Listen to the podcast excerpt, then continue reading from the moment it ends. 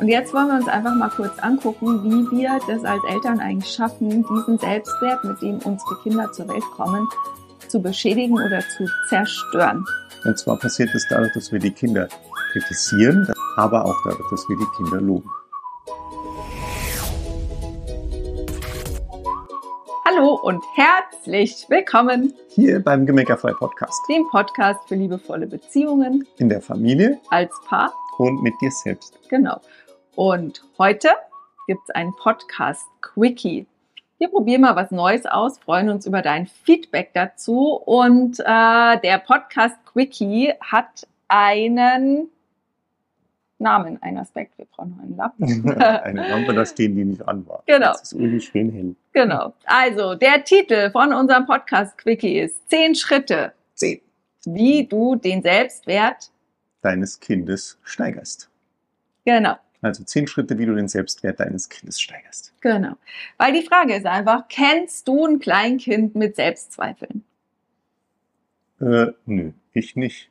Hast du schon mal ein einjähriges Kind gesehen, das gerade anfängt zu laufen und das sich selber ständig mit dem Kopf auf den Boden schlägt Ja, oder es so. sich so, so macht im Sinne von, boah, bin ich dumm. blöd. Ne, Oder jedes Mal, wenn es umfällt, haut Ja, es genau. den Kopf auf den Boden, so, scheiße, bin ich blöd, ich bin zu doof. Ich krieg's nicht hin. Nee, Also- das tut's nicht. Deswegen kann es ja so gut laufen lernen. Genau. Weil in unseren vielen Jahren, also sowohl zu Hause als auch in den Kitas, in denen ich zum Beispiel gearbeitet habe früher, also wir haben das nie erlebt, dass ein Kleinkind selbst Zweifel hat, dass ein Kleinkind an sich zweifelt, dass ein Kleinkind glaubt, dass es irgendwas nicht schaffen könnte. Und das hängt damit zusammen, dass Kinder von Geburt an einfach komplett von sich überzeugt sind. Ja. Die zweifeln nicht an sich, die stellen sich nicht in Frage. Ne, ich erzähle immer wieder dieses Bild, was für mich so der Inbegriff eines selbstbewussten Kleinkinds ist, also eines, eines Menschen, der, der von sich überzeugt ist, auch wenn natürlich die ganze mentale Entwicklung noch nicht entsprechend fortgeschritten ist. Das kannst du uns jetzt gerne vorwerfen. An der Stelle wollen wir hier einfach mal ausblenden. Aber so ein Kleinkind, das vor dem Spiegel steht und so immer so wippt, in die Beine, in die Knie geht und so wippt und sich selber anstrahlt und einfach komplett äh, von sich überzeugt ist. Ne? Das ist für mich so der Inbegriff eines Kindes, das einen intakten Selbstwert hat. Und jetzt wollen wir uns einfach mal kurz angucken, wie wir das als Eltern eigentlich schaffen, diesen Selbstwert, mit dem unsere Kinder zur Welt kommen, zu beschädigen oder zu zerstören. Ja, wir machen das äh, auf, mit zwei Dingen eigentlich, ja, die erstmal, würdest du sagen, logisch ganz weit auseinander sind, aber gleichzeitig in Wahrheit ganz nah beisammen. Und zwar passiert es dadurch, dass wir die Kinder kritisieren, das hast du dir jetzt schon gedacht, aber auch dadurch, dass wir die Kinder loben. Genau, also weil wir immer, ne, wenn wir meinen zu wissen, wie es besser geht, oder wenn wir meinen zu wissen, wie es richtig ist, also immer wenn wir das, was das Kind tut, bewerten, kratzen wir an seinem Selbstwert, weil das Kind nicht mehr aus sich heraus einfach ausprobieren, experimentieren, explorieren kann, sondern weil es in unsere geistigen Grenzen gesteckt wird, weil wir sagen, was ist richtig, was ist falsch. Ja. Ne? Weil jedes Verhalten kann ja immer aus den verschiedensten Perspektiven betrachtet werden. Ja, das Kleinkind, das mit den Fingern isst und die Soße auf dem Tisch verteilt, da kannst du entweder sagen, das macht eine furchtbare Sauerei oder es macht gerade taktile Erfahrungen und übt sich darin. Ja, Das ist im Endeffekt eine Vorstufe von Schreiben lernen. ja. Hm. Und ist total wichtig für die Gehirnentwicklung. Absolut. Wenn es dabei noch dazu beide Hände benutzt und die Hände überkreuzt, äh, ne, dann verknüpfen So, sich klatsch, beide, klatsch, beide klatsch, Gehirnhälften und so. Also Ja, es ist, ne, ist die Frage der Perspektive oder der Teenager.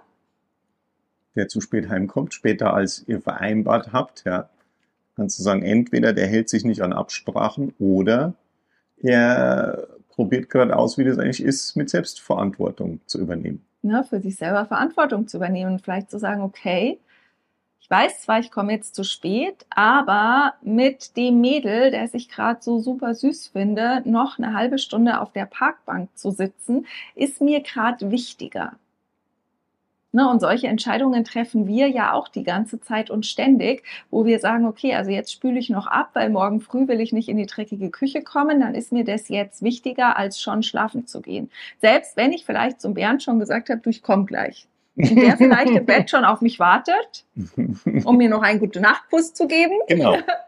Und äh, ich dann trotzdem entscheide, ich mache jetzt noch die Küche fertig. Solche Sachen machen wir doch dauernd.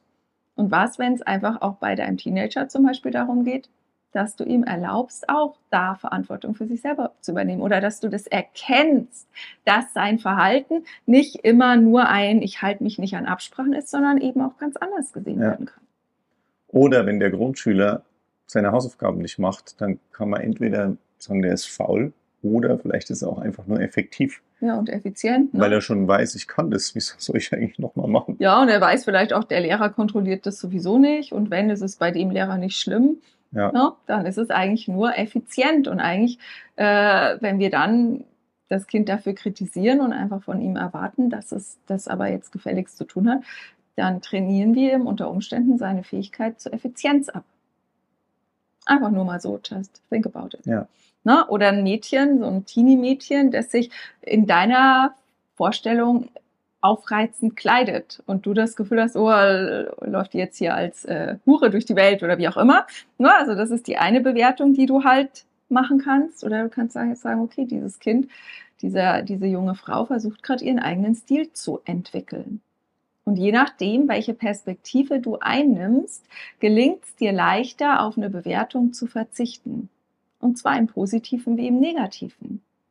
Na, Im besten Fall, also am selbstwertförderlichsten ist es, wenn du eine neutrale Haltung einnimmst. Krishnamurti hat es schon gesagt. Die höchste Form von Intelligenz ist, zu beobachten, ohne zu bewerten. Und dafür darfst du deinem Gehirn halt Geschichten erzählen, wie du das, was du da gerade wahrnimmst, anders bewerten könntest, damit du ruhig bleiben kannst.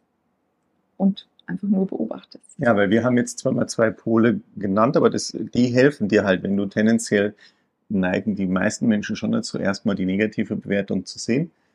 Und jetzt gibst du dem eine andere Perspektive, die vielleicht gegenteilig ist. Am Ende des Tages ist ja der bewertungsfreie Raum in der Mitte. Ja, zwischen ja. Lob und Kritik. Genau. Und wenn du den, wenn du eben beide kennst und sagst, ach, so könnte man es auch sehen, okay, ich lasse es jetzt einfach mal. Mhm. Das ist es ja im Endeffekt. Es ist ein Lassen, es ist ein erstmal nur sehen. Und aushalten. Aushalten, still sein. Ja. Na, weil üblicherweise, wie der Bernd schon gesagt hat, die meisten von uns nutzen halt äh, Kritik meistens eh, eher als Lob. Aber üblicherweise kritisieren wir unser Kind, zerstören dabei sein Selbstwertgefühl und versuchen dann anschließend, das über Lob wieder aufzubauen. Ja was nicht funktioniert, weil ein Lob ist immer auch eine Bewertung und ein Lob sagt nur was darüber aus, ob du das magst, was dein Kind gerade tut. Das hat nichts damit zu tun, ob das Kind mag, was es tut. Das hat ja. nichts damit zu tun, ob das Kind, ob das Kind dadurch mehr Selbstwert entwickelt, sondern das hat nichts damit zu tun, ob das Kind damit mit sich selber happy ist, sondern das sagt nur was darüber aus, ob du damit happy bist. Ja, und dadurch wird das Kind von uns abhängig und wird am Ende des Tages immer irgendwelche Menschen in seinem Leben brauchen, die ihm sagen, was es toll macht, weil es das aus sich selbst heraus nicht fühlen und entwickeln kann. Wenn du, je mehr du aber diesen luftleeren Raum betrittst, den der Bernd gerade beschrieben hat, zwischen Kritik und Lob, also die, den Beobachtungsraum, umso mehr lernt das Kind sein eigenes, eine eigene Meinung zu seinem Verhalten zu entwickeln. Und dadurch entsteht, entsteht echter Selbstwert. Und da haben wir jetzt zehn Schritte. Wir zehn Schritten, genau. Wie du den Selbstwert deines Kindes steigerst. Erstens. Nummer eins, wenn man das jetzt so TikTok-mäßig mhm, genau. Nummer eins. verzichte auf Kritik. Nummer zwei, verzichte auf Lob. Ja, so war jetzt schon die ganze Zeit. genau, aber es gibt noch Nummer drei. Weiter, weitere. Hm? Sei da für dein Kind. Nummer vier, Hör dir seine Perspektive an. Sei neugierig. Nummer 5. Beobachte, ohne zu bewerten. Nummer, ich brauche jetzt deine Hand. Sechs. Bestärke es in seiner Perspektive. Die sieben. Frag nach, ob es deine Sichtweise dazu hören will, der ist total wichtig. Ja. Und der ist total schwer.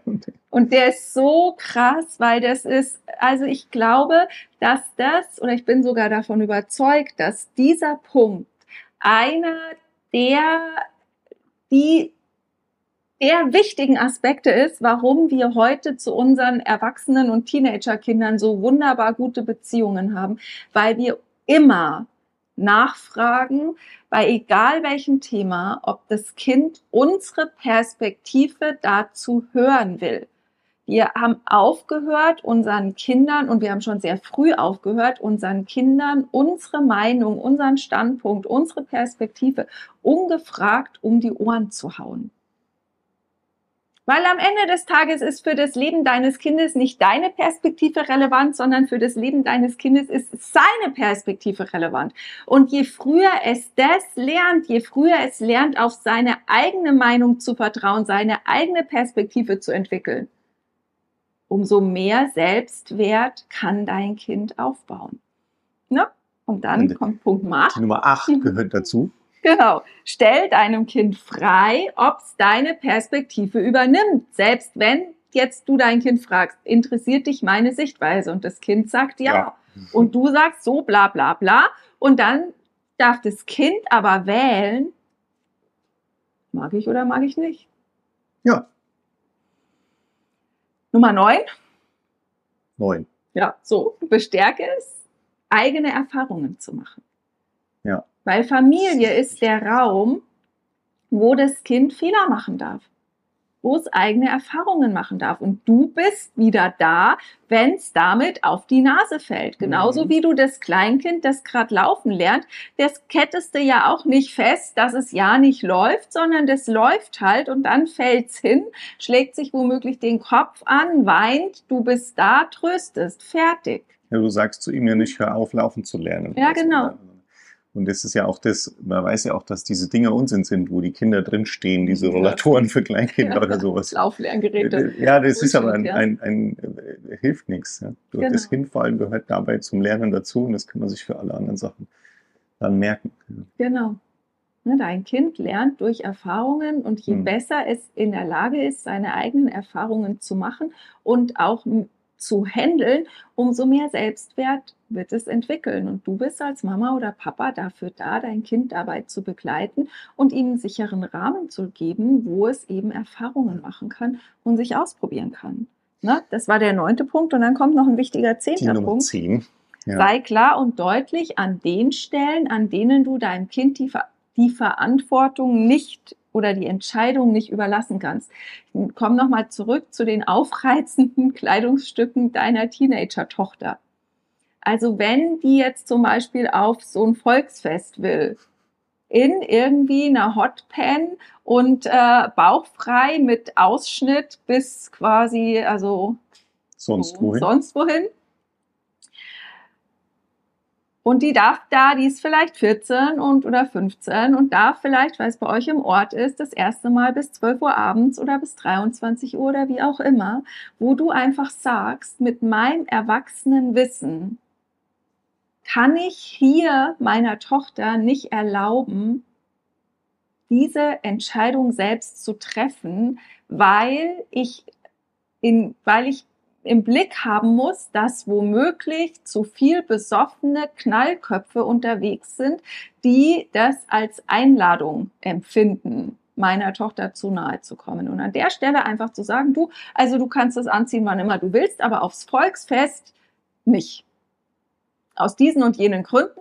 Und ich kann dir an dieser Stelle die Entscheidung nicht überlassen, weil ich für dich verantwortlich bin.